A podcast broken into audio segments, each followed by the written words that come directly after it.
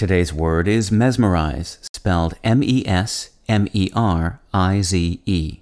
Mesmerize is a verb that means to subject to mesmerism. It's a synonym of the word hypnotize. More broadly, mesmerize can mean to spellbind. Here's the word used in a sentence. The crowd was mesmerized by the flawlessly synchronous movements of the acrobats.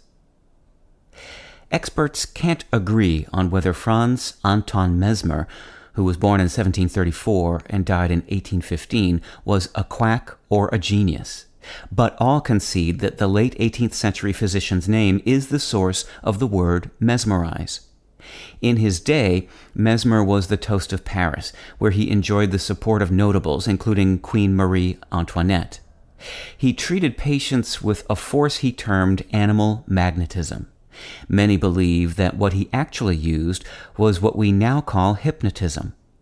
Mesmer's name was first applied to a technique for inducing hypnosis in 1784. With your word of the day, I'm Peter Sokolowski.